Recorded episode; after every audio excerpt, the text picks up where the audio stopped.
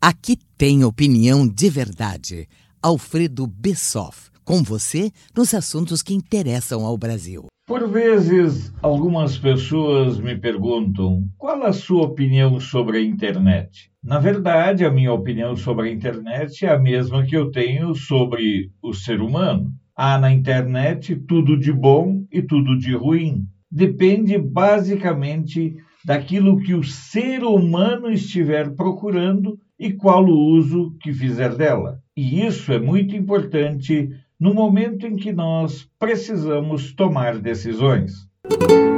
Os moradores de vários países da América Latina voltarão às urnas, estarão nas urnas, serão chamados às urnas durante o mês de novembro. Mais especificamente, cinco países, a começar pela Nicarágua, que realizou um arremedo eleitoral neste domingo. E todos já sabem de antemão qual o resultado e também as evidências de que o processo não foi democrático. Mas o que há por trás da Nicarágua que a imprensa brasileira teimosamente trata de silenciar? Na verdade, a Nicarágua enfrenta um processo de viver em um país comunista, dominado por um regime de terror, isolamento, perseguição e morte. Alguns costumam chamar o governo Ortega da Nicarágua como sendo uma espécie de Coreia do Norte da América Latina. Esse povo, a esquerda, quando chega ao poder, jamais pretende abandoná-lo tratam de todas as formas de se manterem no poder, porque há uma casta que vive dos privilégios, dos benefícios e de favores dos governantes. Esse processo é perceptível nos demais países que lutam para se livrar da esquerda, que costuma chegar ao poder através de reivindicações justas da sociedade e depois não abandona por via democrática de jeito nenhum.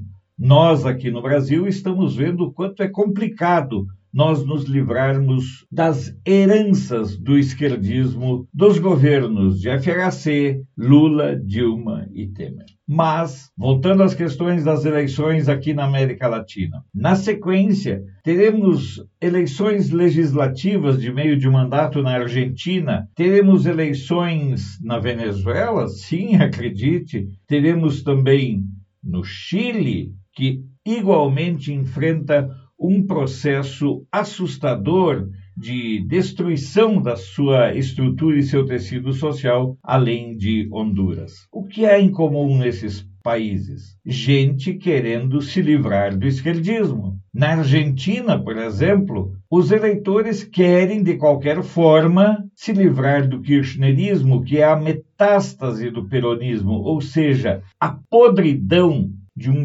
modelo de governo de poder, de exercício do poder que vigora na Argentina desde os anos 40, basicamente. Portanto, a internet, sim, poderá liberar esses povos da esquerda. E esse é o dado positivo. Então, se nós buscarmos na internet, nós teremos as informações que a mídia nos esconde e omite. É importante que a gente tenha essa compreensão. Os movimentos patrióticos nos países crescem e a mídia brasileira omite. A velha e decadente mídia brasileira omite. Por quê? Porque a velha e decadente mídia brasileira é composta em sua maioria de profissionais ligados a essa vertente de esquerda. Hoje, por exemplo, o povo da Bolívia estará iniciando uma greve geral no dia em que comemora o primeiro ano da posse do fantoche, ou como eles chamam, do títere Luiz Arce. E como o Arce chegou ao poder, e aqui é importantíssimo que você preste atenção. Havia um governo de centro na Bolívia, mas as forças patrióticas se dividiram em 10, 15 candidaturas. E quando chegou no segundo turno, houve aquele tradicional mimimi. E eu não vou te apoiar, eu não gosto do teu nariz, eu não gosto do teu jeito de me olhar. Resultado: o MAS, Movimento ao Socialismo, comandado pelo narcotraficante Evo Morales conseguiu, por pequena margem, voltar ao poder e começa um acelerado processo de venezuelização do país. Os patriotas estão assustados e resolveram reagir. Mas eu pergunto, por que não agir antes? Por que não evitar que eles voltem ao poder? Esse é o nosso desafio.